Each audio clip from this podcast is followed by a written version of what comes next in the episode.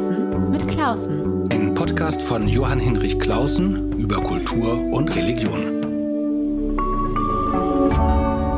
RevLab. Draußen mit Klausen heißt dieser Podcast auch damit ich ein bisschen vor die Tür komme. Und heute bin ich in Berlin-Tempelhof und verabredet zu einem Gespräch mit Nur Ben Shalom über ein ganz einzigartiges Musikprojekt. Und wir sitzen jetzt hier äh, in dem Gebäude des Kirchenkreises Tempelhof in seinem Musikprobenraum. Vielen Dank, dass ich hier sein kann. Vielen Dank, Shalom. Ich freue mich hier zu sein. Ähm, wir wollen über ein ganz besonderes ähm, Musikprojekt sprechen. Lebensmelodien heißt es. Das ist eine lange, schöne, sehr bewegende Geschichte. Ähm, jetzt wollen wir aber erstmal gucken, äh, wer ist nur Ben Shalom. Also ich habe verstanden, so um die 30, aus Israel stammend, seit aber auch schon ein paar Jahren hier in Deutschland, sehr gut Deutsch sprechend und ein Klarinettist. Was fehlt? Stimmt, ja. Das ist, äh, ich wohne hier in Berlin seit ungefähr 14, 15 Jahren. Äh, ich bin gekommen, einfach zu studieren, äh, als Klarinettist, als klassische äh, Musikspieler in der Hochschule für Musik und äh, äh, ja, und sofort von, ja, ich war, ich habe, ja, konzentrieren über die Studium und äh, dachte ich, okay, jetzt kommt die nächste Stufe. Äh, aber dann langsam war ich auch ein bisschen, ich hatte viele Interesse über verschiedene Projekte, auch mit meiner Geschichte als Jude und können wir das gleich nochmal, äh, nicht nochmal, aber gleich erzählen. Ähm, ja, und äh, ich bin ja 33, ja, fast 33 Jahre alt und äh, ähm, spiele klassische Musik und auch natürlich äh, verschiedene interdisziplinäre äh, Projekte und eine wichtige und äh, Hauptprojekt, man, kann ich jetzt heute sagen, auch ein, ein Lebensprojekt ist die Lebensmelodie. Genau, Lebensmelodie ganz kurz, ähm, damit man eine Ahnung hat, ist ein ähm, Musikprojekt, Konzerte, aber auch Bildungsarbeit, Workshops über und mit Musik, die zwischen 1933 und 1945 entstanden ist, äh, komponiert und ursprünglich musiziert von jüdischen Musikerinnen und Musikern, also unter der Verfolgung, dann im Ghetto, im Lager angesichts des nahenden Todes, haben sie mit ihrer Kunst Zeugnis abgelegt. Ähm, ihre Würde verteidigt, vielleicht zu trösten versucht. Das werden wir gleich sprechen. Also das ist sozusagen die Grundidee, um die es geht. Wie sind Sie überhaupt darauf gekommen? Genau, so, ja, wie Sie haben gesagt, die Lebensmelodien sind jüdische Melodien, ja. Das ist einfach musikalische Werke, geschrieben oder gesungen oder gespielt in der Zeit zwischen 33 bis 45. Äh, hinter jeder Lebensmelodie gibt eine Geschichte. Das ist äh, manchmal eine Geschichte von zwei Freunden oder von einem Überlebenden oder von einer ermordeten Juden und von der chassidischen Gemeinde die Geschichten sind sehr private Geschichten von die Familien selber und sie sind manchmal, nicht manchmal, sie sind verbunden mit den Melodien. Das ist die Geschichte von den Melodien. Und, ähm, das sind nicht einfach abstrakte Kunstwerke, so, Kunst an und für sich, sondern immer verbunden mit der Geschichte ihrer Familie und der Gemeinde. Genau, ja. So, das ist, äh, und die Melodien, ähm, sind selber äh, manchmal äh, Lieder von damals, von vor dem Krieg oder manchmal sie sind richtige äh, musikalische klassische Werke von Komponisten und Kompos Komponistinnen. Und äh, manchmal sie sind einfach eine Melodie. Das hat in einem Moment in eine Lager oder in ein KZ äh, geschrieben oder gesungen. Und ähm, hinter die Lebensmelodien es gibt diese Stimme, die Stimme von diesen Leuten. Und ähm, ähm, diese Melodien sind eigentlich Zeitzeugnis zu die Vernichtung von dem jüdischen Volk. Und wenn wir diese Melodien spielen in Konzerte oder unterrichten oder in unsere Bildungsprojekten oder egal in welche Richtung, dass wir mit den Lebensmelodien gehen, dann ähm, bringen wir solche Stimme zurück. Mhm. Was war hier vor dem Krieg oder was hat einfach verloren gegangen? Und ähm, wir präsentieren solche Melodien. Und für mich als, äh, ja, Sie haben gefragt, wie und warum. Genau. So, ich komme selber von einer Holocaust-Familie. Ähm, mein Großvater hat die Shoah überlebt, mhm. alleine. War auch eine sehr große Geschichte, ähm, schwere Geschichte. Und seine Schwester. Ihre Großtante. Meine Großtante hat äh, in äh, Tarnopol, sie hat gelebt in Tarnopol, das ist heute äh, in ukrainische, mhm. und äh, teilweise sie hat gewonnen auch in Wien. Sie hat einen Brief geschrieben, zwölf Seiten in Deutsch. Sie war selber ein Pianisten. Ähm, und in Richtig Brief, eine professionelle äh, Ja, Pianistin? sie war eine Klavierlehrerin und okay. auch ein, ein, ein Künstlerin einfach. Sie hat mhm vor dem Krieg. Wir wissen nicht so viel, aber ähm, äh, sie war einfach äh, genau in, äh, in, der Zeit von dem Krieg, in 43, sie hat einen Brief geschrieben, zwölf Seiten in Deutsch, eine unglaubliche Brief zu uns, zu die Familie, wo sie erzählt, was passiert in Stadt, was passiert mit der Familie, äh, was ist los gerade mit der äh, Situation, sehr schwer. Ähm, und am Ende, sie sagt zu uns, zu die Familie, wenn wir diese Brief lesen, das bedeutet, ich bin nicht mehr hier und ich habe nur einen Wunsch. Äh, bitte nimmt, nimmt eins Rache. Und Nehmt Rache an den deutschen Gewalttätern. Eins Rache. Mhm. So endet das Brief. Mhm. Hart. Ja. Und ich bin mit diesem Brief aufgewachsen als kleines Kind. Das war immer in die Schubladen von meinem Vater. Das ist auch eine Geschichte, wie dieser Brief hat zu uns gekommen. Aber äh, wurde der regelmäßig vorgelesen oder daran erinnert an den Brief? Als, als jung, ja genau, ja. Ich, ich, äh, und das war ein Tabu. Ich konnte diesen Brief nicht nehmen in meine Hand als junger Mensch. Das war die einzige Erinnerung von meinem mhm. Vater äh, äh, vor seiner Familie.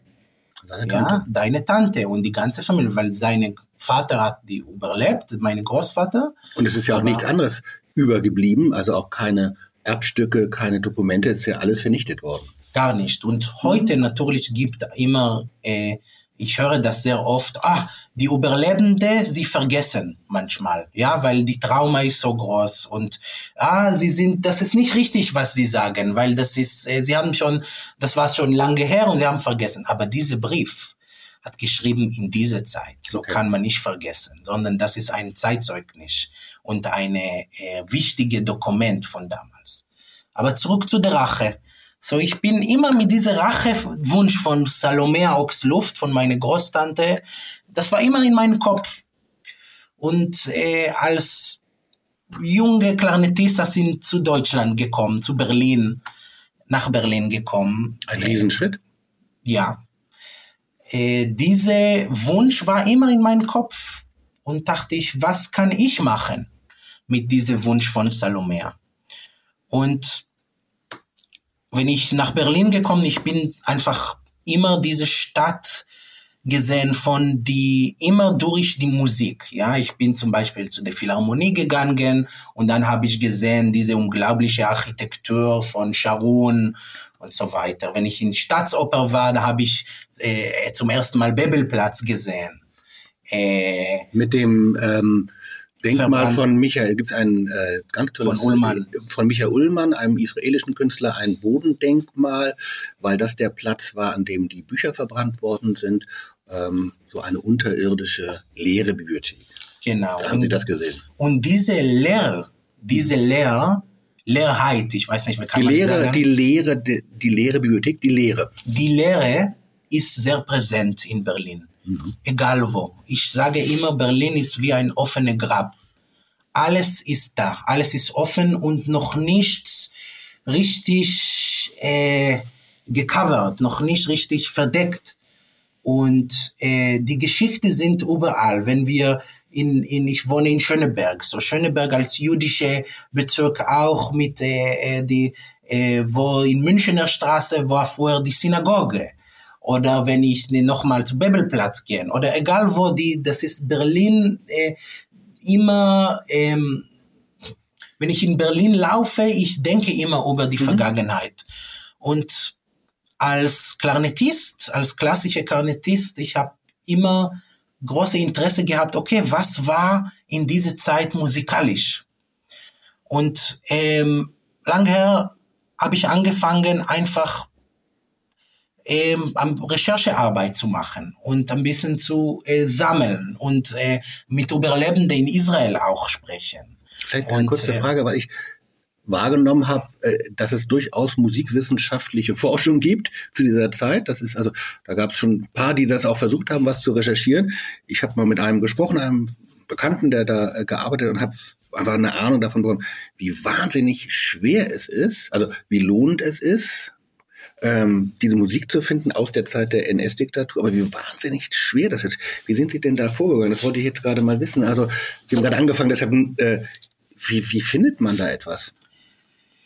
Natürlich gibt viele Recherchearbeit über diese Zeit, ja, Sie haben recht und ähm, wir sind als Sachprojekt nicht, wir sind nicht Konkurrenz von Rechercheprojekten und wir kommen von total andere Aspekte, weil war interessant uns ist auch diese Wahnsinnssituation, dass in diesem Moment manchmal in KZ oder in Lagers und in Ghettos, sie haben einfach gesungen oder gespielt oder was war diese Bedeutung von Musik als Hoffnung, als, okay, wir gehen von einem Moment raus von unseren schweren Realitäten und wenn die Geschichten sind sehr schwer, die Musik eigentlich ist manchmal umgekehrt, sind mit viel Freude und viel Hoffnung und habe ich einfach angefangen zu fragen. In Israel auch. Holocaust-Überlebende äh, getroffen, haben gesagt, haben Sie etwas mit Musik gemacht in dieser Zeit? Hatten Sie einen Moment in de, seine äh, überlebende Situation, dass Sie, äh, die Musik hat Ihnen geholfen? Das war der Anfang. Später habe ich zu verschiedenen Archiven gegangen in Israel, natürlich auch Yad Vashem oder die äh, National Archives und die Library von Israel oder in Yale oder in verschiedene, habe ich angefangen, verschiedene Stücke zu sammeln. Und äh, heute das Projekt hat ein bisschen größer geworden, dann wir auch kriegen Melodien von anderen Leuten, dass wir uns kontaktieren und sagen, okay, okay unsere Großvater, unser und so weiter. Und ist das manchmal schwierig? Also das eine ist, wenn es musikwissenschaftlich vorliegt und dann hat man im Archiv irgendwie äh, Noten, dann kann man das ja nehmen und spielen. Ähm, schwieriger oder anspruchsvoller stelle ich mir vor, richtig mit Überlebenden äh, an diese Musikstücke zu gehen. Das könnte ich mir vorstellen, das war wie bei ihrem Vater. Dann ist das einzig, vielleicht das Einzige, was übrig geblieben ist, dieses Liedblatt, wie, wie der Brief äh, der Tante an ihren Vater das geben die ja nicht einfach mal so her an jemanden, die sie noch gar nicht so genau kennen. Das ist ja auch, und, und dürfen sie das einfach spielen oder wollen die Angehörigen wissen, in welchem Kontext das gespielt wird? Wie müssen sie da arbeiten? Ja, ist nicht wir, so leicht. Nein, das ist nicht leicht und wir sind natürlich in einem ganz engen Kontakt mit den Familien. Und das ist, dieses Projekt ist natürlich über die Vergangenheit, weil äh, äh, wir müssen immer erinnern, ja, immer diese Erinnerungsfrage, aber eigentlich ganz ehrlich zu sagen, kann ich nicht erinnern. Ich war nicht da. Punkt. Aber was kann ich machen? Kann ich äh, erzählen? Kann ich Geschichten erzählen, Musik spielen? Kann ich, und wenn wir diese Konzert zum Beispiel von Lebensmelodien hören, wenn wir präsentieren zum Beispiel acht oder zehn Stücke, jedes Mal, neues, neues Programm, ähm, und wir laden ein immer einen Schauspieler oder Schauspielerin, sie erzählen die Geschichte und dann unser Ensemble äh, spielt diese Melodien. Ähm, das ist ähm, wie ein kleines Puzzle. Ne? Das, ist, das ist jeden Geschichte oder Musik ist private Geschichte, aber wenn wir alles zusammen hören in einem Konzert oder in einem Bildungsprojekt, kriegen wir das größere Bild. Und das ist die Kultur, die jüdische Kultur von damals. Und dann natürlich sagen wir, okay, das war, das ist weg. Diese Musik hat zu tun mit dieser Zeit und äh, wir bringen diese Stimme zurück, wie beim Salomea. Salomea, meine Großtante, sie hat diesen Brief geschrieben, sie war ein Pianist, sie wollte, dass die Leute hören, was sie wollen sagen, als Pianisten, Musik, aber auch mit diesem Brief. Sie hatten die Möglichkeit nichts. Und diese Rachefrage, so diese Lebensmelodienprojekt, das ist meine kleine Transformation oder Antwort vor die Wunsch von Salomea, weil die Rache von Salomea, wir, wir wissen alle genau, was sie sagt. Wir wissen genau, welche Rache bedeutet das, was sie wollen, dass wir nehmen. Aber wir leben heute in einer anderen Welt.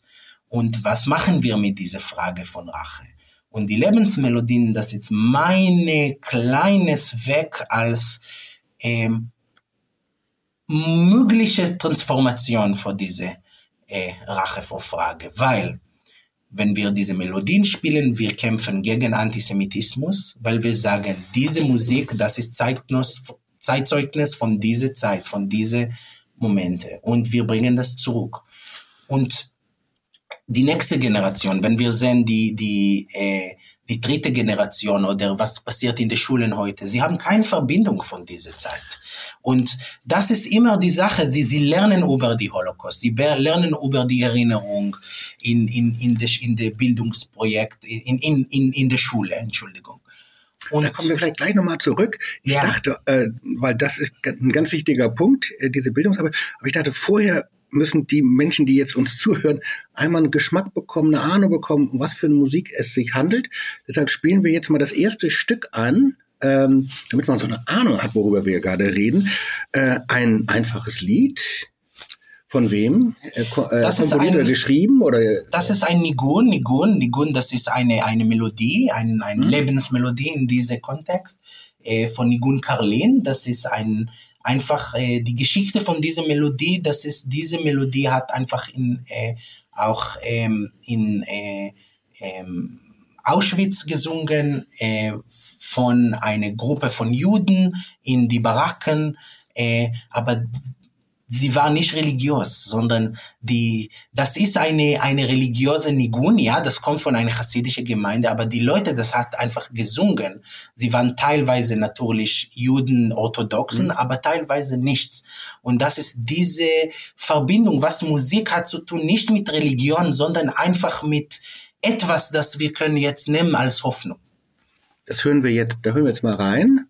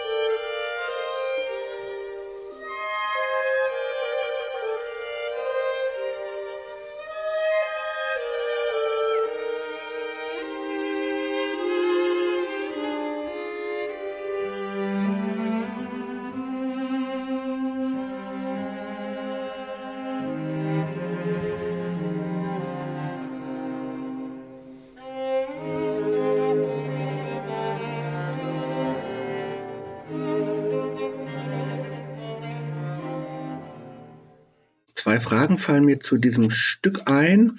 Das eine ist, ähm, ich ja auch als Laie nicht kenne, äh, man hat dann immer so Kletzmer-Klischees im Ohr. Das ist, hat aber damit nichts zu tun. Das ist ja einerseits eine ganz wichtige Musik, andererseits auch ein bisschen kommerzialisiert vielleicht schon oder ein bisschen breit. Das ist nochmal was ganz anderes, nicht? Ja, das ist, das ist kein Klezmer. Gibt immer diese Sachen, diese Frage, okay, das ist jüdische Musik, ist Klezmer-Musik. Nein, die jüdische Musik ist eine große ähm, Tradition auch von klassischer Musik. Ja, gibt auch jüdische klassische Komponisten. Es hat etwas mit dem ähm, mit dem Kultur, mit mit der Vergangenheit einfach ähm, genommen und das weiter okay. und komponiert. Und das ist manchmal Lieder, manchmal das ist ein fröhliche Musik, das, das ist manchmal richtige klassische Komponisten. Genau, es ist von Unterhaltungsmusik, Folklore bis Auch hin zu bis zum Konzertsaal. Avantgarde-Musik genau. der damaligen Zeit. Genau, ja. Zweite Frage, die mir äh, in den Sinn kommt, also einerseits geht mir noch äh, Ihr Satz nach, Berlin ist für mich wie ein offenes Grab. Und an dem Grab spielen sie aber, wenn man das Bild mal nimmt, äh, spielen sie ja keine Todesmelodien, auch keine Sterbemelodien, auch keine Rachemusik, obwohl diese Rache von der Salomea Oxluft, das ist ja total nachvollziehbar. Also das ist ja jetzt, man denkt bei Rache ist immer böse falsch, soll nicht sein, ist, wollen wir auch nicht so aufrufen, ist aber natürlich aus ihrer Situation total nachvollziehbar und berechtigt. Das machen sie aber gar nicht, sondern sie spielen Musik. Deshalb will ich nochmal fragen, wie das für Sie und auch für die anderen Mitglieder in Ihrem Ensemble ist, diese Musik eigentlich zu spielen. In diesem Stück gerade eben haben Sie ja mit der Klarinette im Grunde die Gesang, die, die Stimme nachgespielt. Oder wie, ich, wie tief gehen Sie in die Musik rein? Oder wo sagen Sie, ich spiele diese Musik, aber ich bin ja nicht da, ich, ich singe ja auch nicht, sondern ich mache die Klarinette heute, hier. Ja, das ist ähm,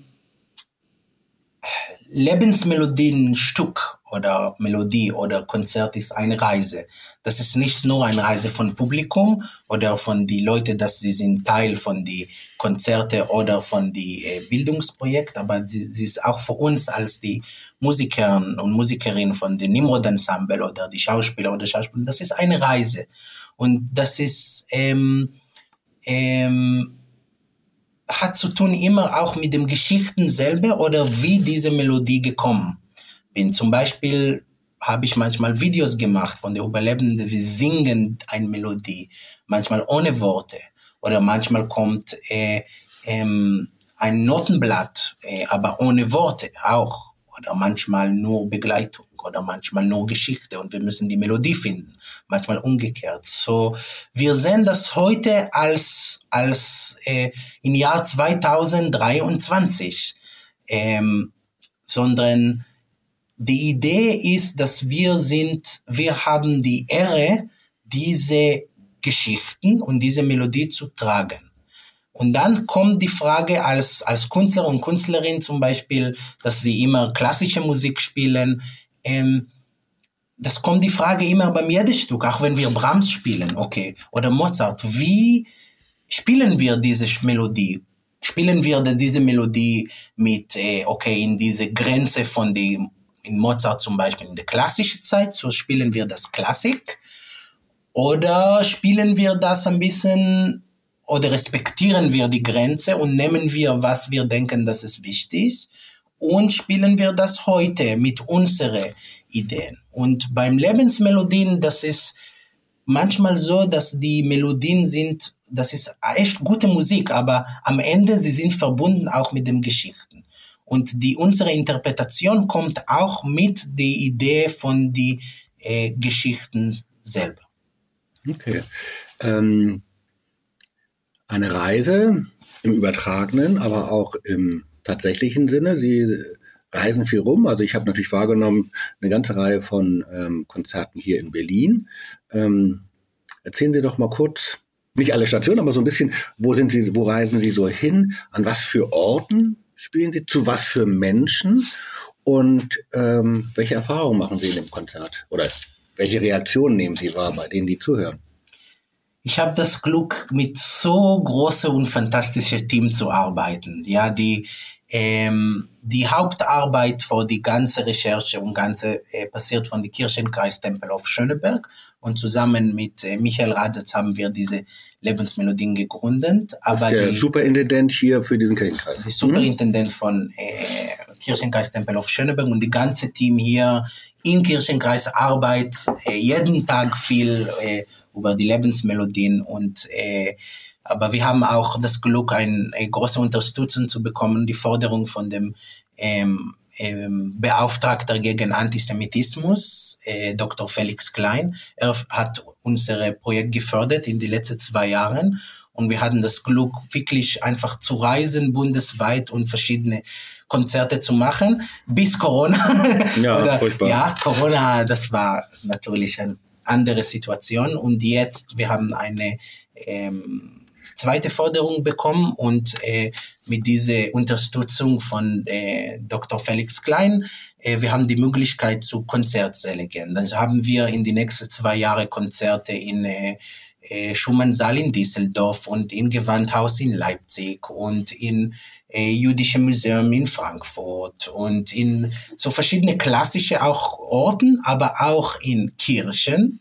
Äh, zum Beispiel, wir haben äh, letzte Woche in Hannover in der Marktkirche gespielt äh, oder in Apostel Paulus Kirche in Schöneberg, aber auch in Synagogen äh, in Pestalozzi-Straße in Berlin oder in Moscheen und muslimische Zentrum. Haben Sie auch So- gespielt? Haben wir auch gespielt, ja. Und wir sind diese äh, Projekt, unsere Kooperationpartner ist auch diese grenzgängige Kooperation. Das hat äh, teilweise mit äh, ähm, Evangelische Akademie zu Berlin, ähm, Berliner Missionwerk, Apostel Paulus äh, Kirchenkreis Tempel of Schöneberg und Alhambra Gesellschaft, muslimische Zentrum auch. Und, ähm, und die Alhambra Gesellschaft hat von dem Anfang sehr unterstützt äh, auch und die, das war auch für mich wichtig, dass diese Musik und diese Projekt hat keine Grenzen, sondern Sie können vielleicht sehen ein Bild, Pestalozzi Straße, Mhm. Synagoge,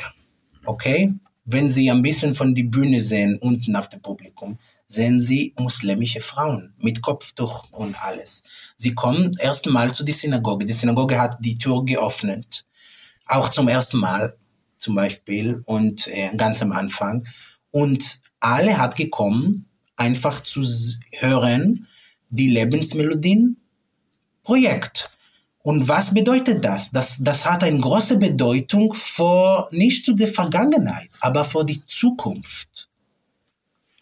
Ich finde das total eindrucksvoll, weil äh, natürlich gerade in Berlin, aber auch andernorts, äh, man natürlich viel mitbekommt von jüdisch-muslimischer Animosität, äh, Antisemitismus, viel Konflikt.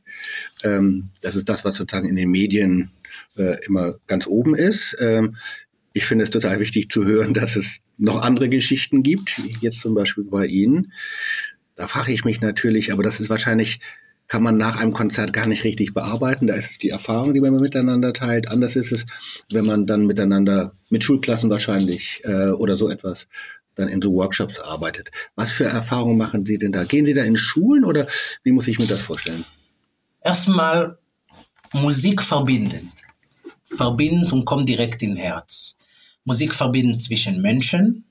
So deswegen, wir haben in unsere Konzerte muslimische, jüdische und äh, christliche oder Buddhisten auch und alle kommen, die diese Projekt zu hören, weil diese Musik ist eine Brücke. Und auch in dem Bildungsprojekt zu die Schülern, ne? wir haben das ein bisschen früher angefangen zu sprechen. genau, Das- wollte ich so darauf zurückkommen. ja, die, die nächste Generation, wenn ich mit vielen Schulen wir treffen, wir haben so viele Kooperationen, Partner und Bildungsprojekte in äh, Deutschland. Wir hatten auch eine Forderung bekommen von der Sprige. Wir haben nochmal eine. Eine Förderung bekommen von, äh, ja, bitte? Wir haben, wir haben eine Forderung bekommen von der Friede Springer Stiftung und sie hat mit dieser großen Unterstützung konnten wir äh, erreichen so viele äh, Schulen, Grundschule, Gymnasium, Tanzschulen, äh, Musikschulen in ganzen Deutschland. Und wir machen Workshops und dann manchmal das ist ein Tag Workshop, manchmal das ist über, läuft über verschiedene Termine oder paar Monaten. Und äh, am Ende in diese Workshops kommt ein Konzert oder eine Veranstaltung, wo die Schulen selber diese Melodien lernen und spielen nach einer großen Recherchearbeit und sie lernen über die jüdische Tradition und ein bisschen über die Feiertage. Und dann sie spielen. Und auch die, und auch die Biografien wahrscheinlich. Natürlich auch die Biografien. Sie kriegen zum Beispiel eine Lebensmelodien von Wiesnitz. So, sie müssen erstmal lernen, okay, was ist dies, was ist diese chassidische, äh, chassidische Gemeinde Wiesnitz? Was ist überhaupt chassidische Gemeinde? Und dann, wo war Wiesnitz? Vor dem Krieg nach dem Krieg. Wie heißt es heute? Wie heißt es heute? Was passiert mhm. dort heute? Was sie haben zu tun mit der Musik? Und sie lernen über die Lebensmelodien sind Säulen. Und diese Säule, das ist eine Station und sie lernen über die Tradition und natürlich über die Biografie von der Musik selber. Und nach äh, großer Arbeit, äh, sie auch präsentieren die Recherche, das sie haben gemacht und die musikalische Werke. Okay. Und sie spielen selber eine Lebensmelodie, ein Konzert in der Schule oder manchmal veröffentlicht. Und so geht auch die Erinnerung weiter. Und vor diese, wir, wir haben so viele Reaktionen bekommen von Schulen. Sie haben gesagt, wir würden diese, diese Tag nie vergessen. Oder wir, ja, wenn ich kurz ähm, dazwischen gehen darf, die Schülerinnen und Schüler sind ja äh, in heutigen deutschen Klassen aus ganz unterschiedlichen äh, Zusammenhängen, ganz unterschiedliche Familiengeschichten, muslimisch, christlich, atheistisch, unterschiedliche Herkünfte. Genau. Und die kommen ja von ganz, ganz unterschiedlichen äh, Geschichten her auf ihre Lebensmelodien. Ja, und sie treffen in, und sie machen eine Reise mit uns.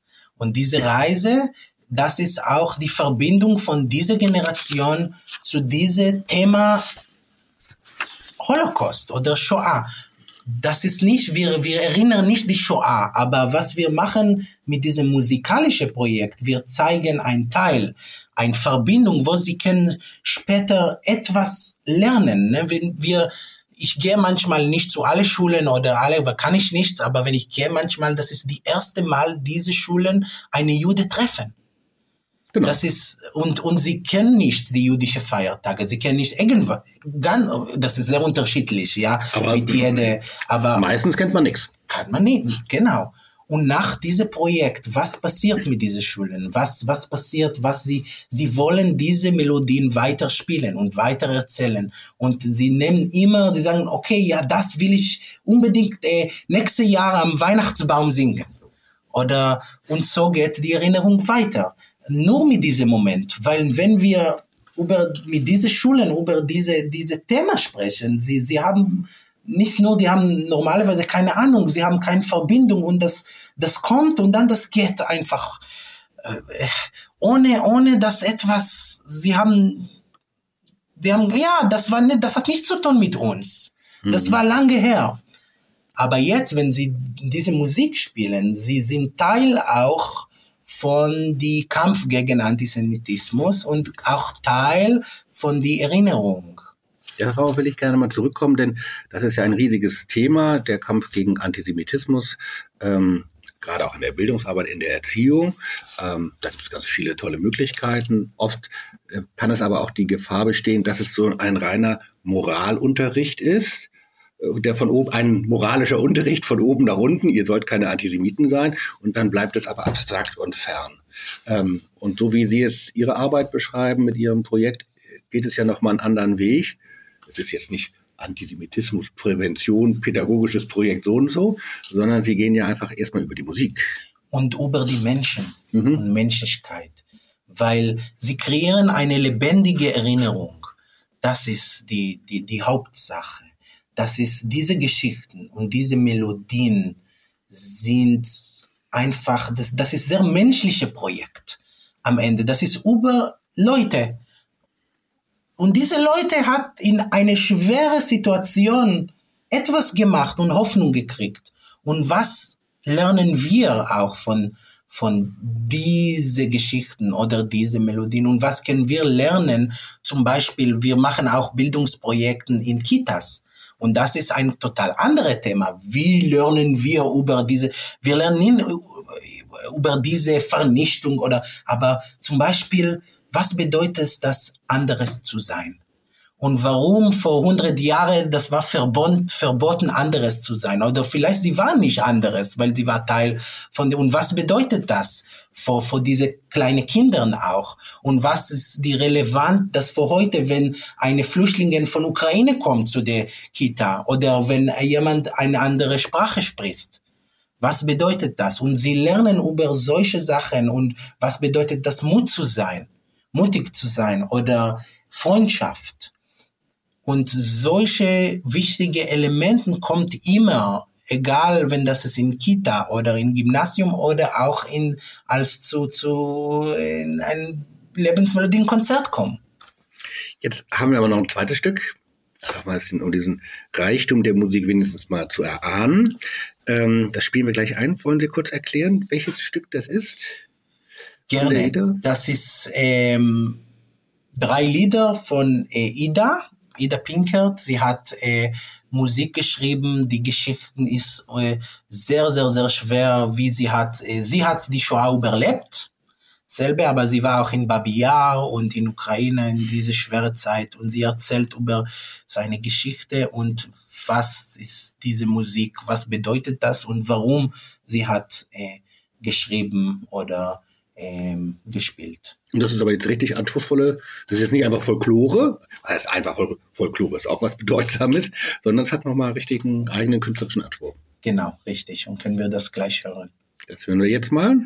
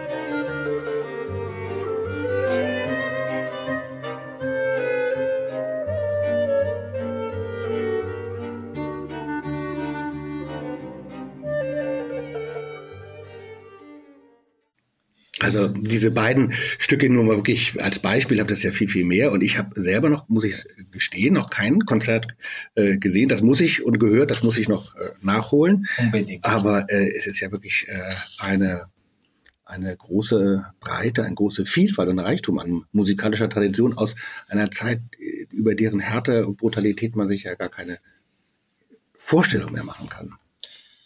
Die, ich denke, die dieses Projekt immer arbeitet mit dieser Spannung zwischen, okay, das ist eine schwere Geschichte, aber die Musik hat viel Hoffnung. Und wie Sie haben das jetzt gehört beim diese drei Lieder, gibt natürlich auch was traurig ist, ja, aber gibt auch viel, viel, viel, viel, viel Hoffnung und Freude.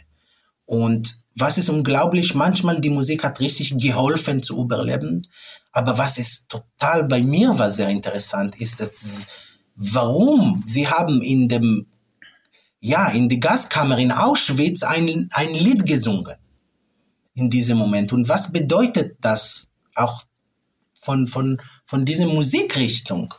Einfach ja, weil wenn wir heute angefangen zu, zu sprechen, ja, gibt viele Recherchearbeit und viele musikalische Werke von KZ, von Theresienstadt und so. Aber hier, das ist, das ist anders. Das ist nicht über manchmal große, wichtige Kompon Kompositionen. Wir haben auch, mhm. wir haben auch paar richtige Komponisten und Komponistinnen, dass sie ohne Holocaust werden heute bekannt wie Mahler und Brahms zum Beispiel. Und wichtige ähm, äh, Figuren auch aus Berlin zum Beispiel, eine sehr wichtige Berliner Komponist hier vor dem Krieg, das niemand kennt. Wir haben jetzt letzte vor im November die Uraufführung gemacht hier in der Apostel Paulus in Berlin und später auch in Hannover gespielt und äh, wir erzählen über seine Familie und seine Geschichte und wir haben zuerst mal seine Musik präsentiert. Aber das ist auch manchmal über die nicht kleine Leute, aber sage ich so die normale Leute wie uns. Und das ist diese Menschlichkeit, ja, und. Ja, wenn ich da kurz mal rein äh, anknüpfen darf. Ähm, Musik ist ja ein riesiges Thema, aber jetzt gerade sagen vermeintlich einfache Musik in einer solchen Situation, so stelle ich mir das vor, ist ja auch nochmal ein Festhalten an der eigenen Menschenwürde. Ich bin kein Tier, ich bin kein Opfer, ich bin kein Stein. Ich werde entmenschlicht von den von dem nationalsozialistisch-deutschen Terror werde ich entmenschlicht, aber ich halte an meiner Menschlichkeit fest und die Menschlichkeit liegt ja ganz stark auch in der Art, dass man sich überhaupt musikalisch ausdrückt, wie großartig oder oder oder sagen, amateurhaft, das ist es ja völlig egal. Und darin schwingt dann so viel mit an Trost, an Hoffnung, vielleicht auch was Religiöses. Das muss aber jetzt gar nicht so explizit religiös sein, sondern es ist einfach ein Zeichen auch von, ich bin weiterhin ein Mensch wir haben auch natürlich Musik zu tun mit Religion und wir haben Musik, das, ja genau, aber das, das, das ist genau die, die Thema, dass wir äh, als Menschen, wir hören diese Musik, wir verbinden miteinander auch und zum Beispiel, das ist ein sehr schönes Bild zu sehen. Sie sind auch sehr herzlich eingeladen zu dem nächsten Konzerte. Ähm, und was passiert mit dem Publikum nach dem Konzert? Das mhm. ist eine sehr besondere Situation beim Normal, erstmal, sie, in dem Konzert, sie wissen nicht, wenn sie dürfen klatschen oder nichts. Und dann, nach dem Konzert, was passiert? Und das ist sehr oft so, sie, Publikum bleibt. Sie wollen sprechen. Sie, sie, die, diese äh, Kommen Projekt, sie dann auf Sie zu oder? Auch manchmal, aber manchmal sie haben keine Worte, weil sie müssen erstmal die Worte finden. Sie müssen etwas mit einfach selbst zu verstehen und zu denken und äh, und das ist sehr oft so, sie, sie wollen dieses, diese Projekt provoziert zu denken, sondern wir müssen nachher viel denken über diese, über heute, die, die Relevanz für heute, ja. Mhm. Und äh, das ist äh, eine sehr interessante Erfahrung zu sehen, was passiert mit Publikum nachher. Und natürlich, diese Melodien sind verbunden auch mit den Familien. So, was bedeutet das zu die Familie, dass sie jetzt halb in äh, Amerika lebt und halb in London und halb in Israel, dass die Musik von seinem Großvater in jetzt äh, zum ersten Mal in Deutschland gespielt wird nach dem Krieg, weil der Großvater hat in Auschwitz ermordet und jetzt die Musik hat überlebt in ein Einweg einander in eine Geschichte und jetzt spielen wir das. Was bedeutet das zu dir? Kommen manchmal, ähm, oder hatten Sie das äh, schon mehrfach wahrscheinlich, ja. dass Angehörige, Nachfahren auch kommen? Ja, das war ein bisschen schwer in der Corona-Zeit natürlich, aber Klar. sie, wir sind in ganz eng Kontakt mit den Familien und sie äh, sind immer informiert und wir machen Videos oder wenn diese Konzerte sind auch gestreamt im Fernsehen und so, dann sie haben das gesehen und manchmal sie auch verbinden zwischen Familien, dass sie wussten nicht, dass sie hat die Shoah überlebt. Wir hatten das schon zweimal gehabt, dass zum Beispiel ein nach einem Konzert und wir haben etwas in unsere YouTube-Kanal ähm, einfach gestellt und äh, dann hatten wir gekriegt ein Comment, ein Kommentar in YouTube hat jemand geschrieben, oh, das ist das Stück von meinem Großvater oder Großgroßvater. Und dann haben wir das gelesen und dachte ich, äh, aber ich kenne die, die, die, die Familie, wie ich war immer in Kontakt, was passiert hier? Und dann, sie haben zum ersten Mal, äh, da habe ich verstanden, dass es war, gibt zwei verschiedene äh, Gruppenteile von Mhm. der Familie, sie hat die überlebt und sie wussten nicht übereinander. Und nur wegen unserer Projekt, sie haben nochmal eine Verbindung gehabt. Oder eine Geschichte von zwei Freunden in diese, so nicht nur äh, so zwei verschiedene Familien, das zum ersten Mal durch das Konzert getroffen. Und, oder, ähm, auch was bedeutet das, dass zum Beispiel äh, zu die F Freunde, zu, dass die, warum das war zu die Freunde, das hat die Shoah überlebt, sehr wichtig, die Musik von seinen Freunden, dass sie haben zusammen in der KZ geschrieben und äh, einen Brief äh, auf ein Briefpapier, ein Blatt äh, geschrieben und äh, hinter die Baracke äh, einfach versteckt. Warum? Das war sehr wichtig zu diesem Freund, ähm, die Erinnerung von seinen Freunden weiterzutragen. Ich gehe so ein bisschen auf den Schluss zu und habe noch zwei Fragen. Die erste, das ist ja ein ähm, besonderes Kooperationsprojekt, also Sie, das Ensemble, ähm, dann natürlich diejenigen Institutionen, die Sie fördern, ähm, aber auch äh, mit der jüdischen Gemeinde in Berlin und aber eben auch hier dem evangelischen äh, Kirchenkreis Tempelhof Schöneberg. Wie war die christlich-jüdische Zusammenarbeit bei diesem äh, Projekt? So, die Lebensmelodien-Projekt als große Projekt, was wir heute kennen, hat angefangen eigentlich auch mit einer Geschichte von auch Freundschaften. Ne? Ich habe getroffen die Superintendent Michael Radatz am 9. November, sehr symbole Tag vor äh, vier, fünf Jahren. Ich bin früher für den Bundestag gespielt, äh, die Gedenkstunde und am äh, Nachmittag in der Münchner Straße, wo war früher die Synagoge. Und äh, ich bin einfach eingeladen zu spielen, paar Stücke und dann Herr Radatz war da als die Superintendent als von der Kirche, von Tempelhof Schöneberg. Und ich habe ein bisschen zu seinen Worten ge auch gehört, was er hat gesagt und erzählt. Und das dachte ich, wow, okay, wir können natürlich die christliche jüdische Geschichte von der Vergangenheit. Ich kenne das auch selber. Mein Vater ist ein Professor in der Hebrew University von Jerusalem, genau von medieval christliche jüdische äh, Mhm. ähm, Die Konfliktgeschichte. Konflikt oder Verbindung. Mhm. Und ich kenne das sehr gut auch von zu Hause. Und was bedeutet das, dass wir zusammen ein Projekt gründen mit dem Kirche? Und ähm, ähm, nach dieser Veranstaltung am 9. November, äh, Superintendent Radatz hat mir angerufen und hat gesagt, gibt ein äh, Karfreitag-Gottesdienst in Deutschlandfunk äh, am, neu- am 19. April.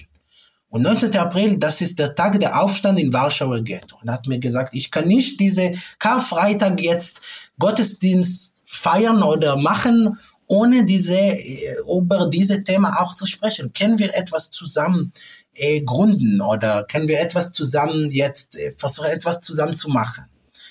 Und habe ich gesagt, okay, treffen wir. Wir haben in Gottlob getroffen, das ist ein Bar in der Katzenstraße, auch in Schöneberg, und ein bisschen geräten.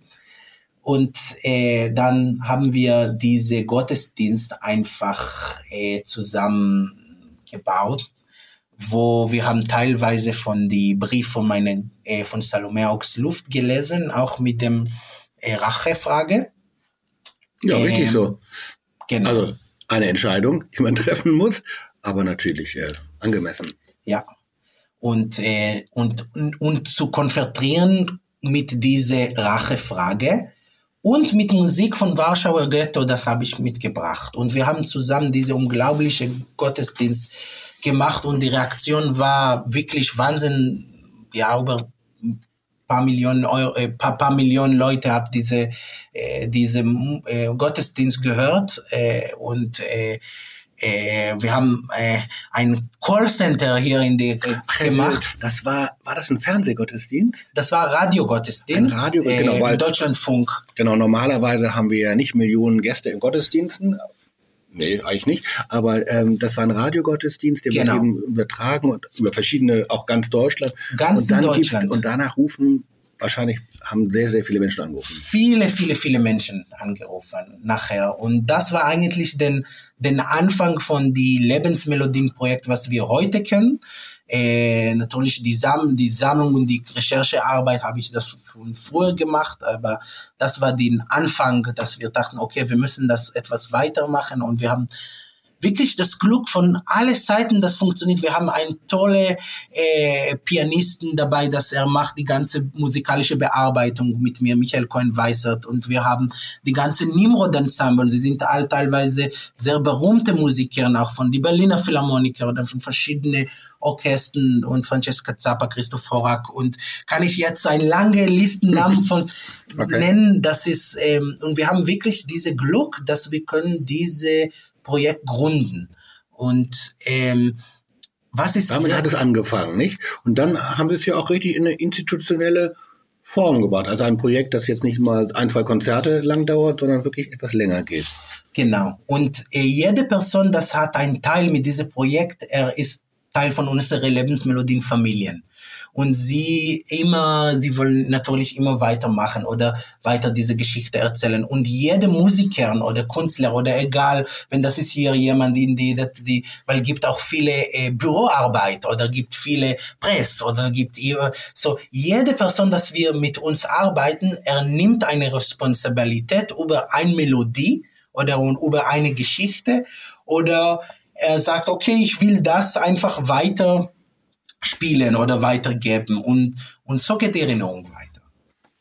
Zum Schluss, wir haben ja mit dem Podcast Menschen, die überall in Deutschland hören oder auch viele in der Schweiz.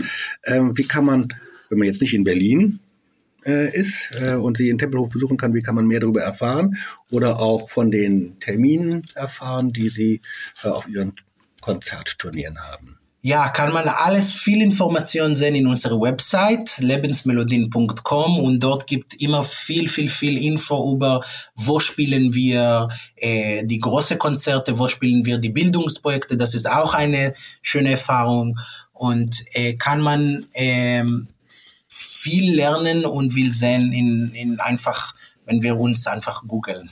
Sehr schön. Naja, und der Name äh, Ben Shalom, Sohn des Friedens, ist da ja vielleicht auch nochmal ein guter Wegweiser. Vielen Dank, lieber nur Ben Shalom, für dieses wunderbare Gespräch. Alles Gute, viel Glück und viel Segen für Ihr Projekt. Und ich will unbedingt gucken, dass ich mir bald mal ein Konzert von Ihnen besuche. Ich danke Ihnen auch und das war sehr schön, mit Ihnen zu sprechen.